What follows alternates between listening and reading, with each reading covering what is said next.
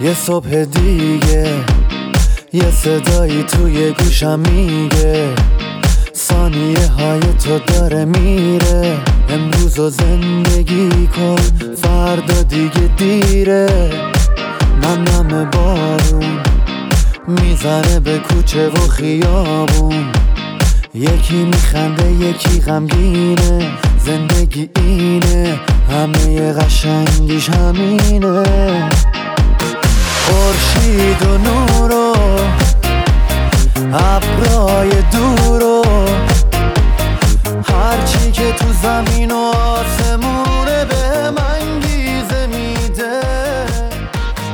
رها کن دیروز و زندگی کن امروز و خودشکوفایی.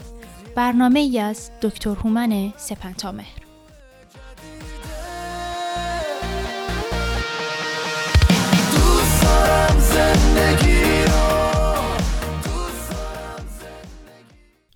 بامداد زیباتون به خیر شنوندگان خوب رادیو بامداد با آرزوی تندرستی و شادکامی برای شما.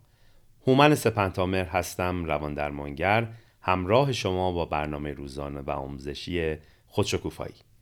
بازپخش برنامه ها رو می‌تونید در روزهای پایانی هفته یعنی شنبه و یک شنبه از رادیو بامداد بشنوید.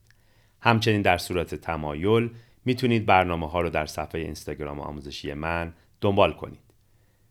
در برنامه های گذشته سخن درباره بیماری وسواس و اجبار و یا OCD آغاز شد.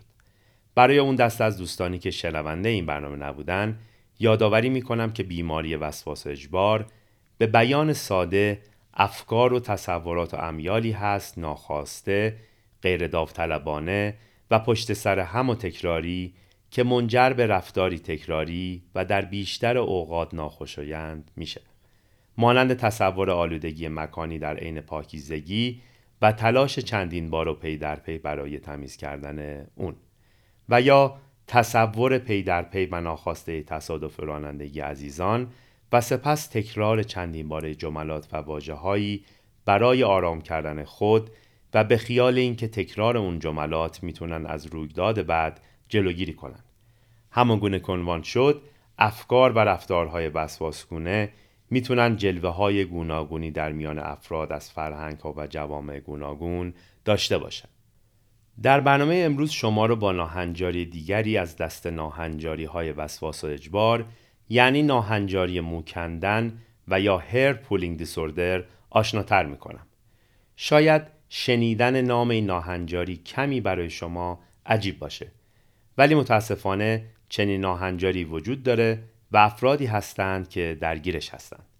همان گونه که از نام ناهنجاری پیداست مهمترین مسئله در ناهنجاری مو کندن و یا hair pulling disorder کندن پی در پی موهای سر، ابرو و یا مژه است.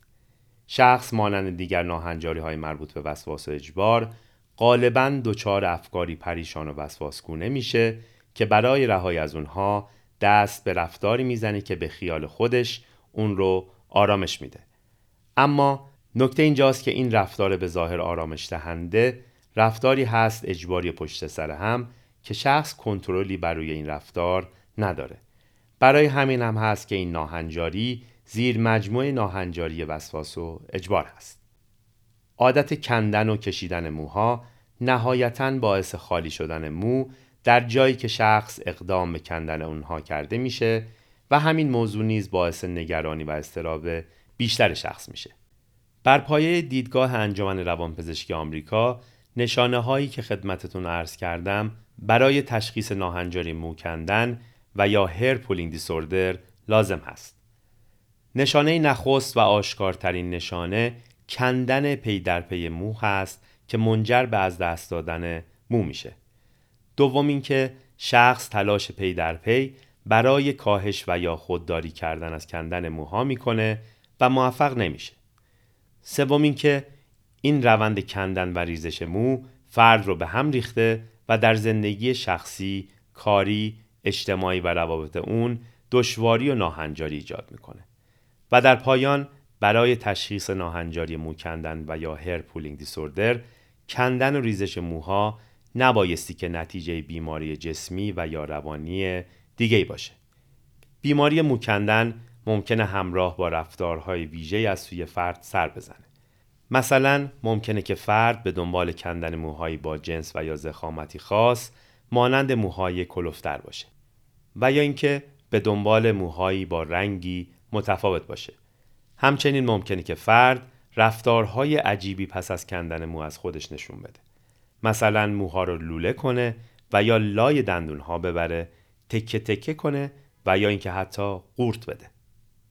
روند موکندن همچنین می‌تونه همراه و همزمان با بروز حالتهای همچون حوصله سر رفتن، استراب و یا عصبانیت باشه. به بیان ساده تر شخص پس از بروز چنین احساساتی و برای تسلی خودش اقدام به کندن موها بکنه. جالبه بدونید که این ناهنجاری در زنان تقریبا ده برابر مردان شایع هست. یعنی بر پایه پژوهش‌های انجام شده نسبت زنانی که درگیر ناهنجاری موکندن هستند در مقایسه با مردان ده به یک هست. نکته که در اینجا شایان توجه هست و مایلم که دقت شما از این زان رو به اون جلب کنم اینه که ریشه همه ناهنجاری های مربوط به وسواس اجبار که در اونها شخص دست به رفتاری ناخوشایند تکراری و از روی اجبار و خارج از کنترل می‌زنه چیزی نیست به جز استراب برای همین هم هست که با کاهش دادن استراب و از میان برداشتن عواملی که منجر به استراب میشه امکان بهبودی بسیاری از ناهنجاری های روانی هم وجود داره. یاران و همراهان گرامی به پایان برنامه رسیدیم. با امید سودمند واقع شدن برنامه روز و شب خوبی رو براتون آرزو دارم.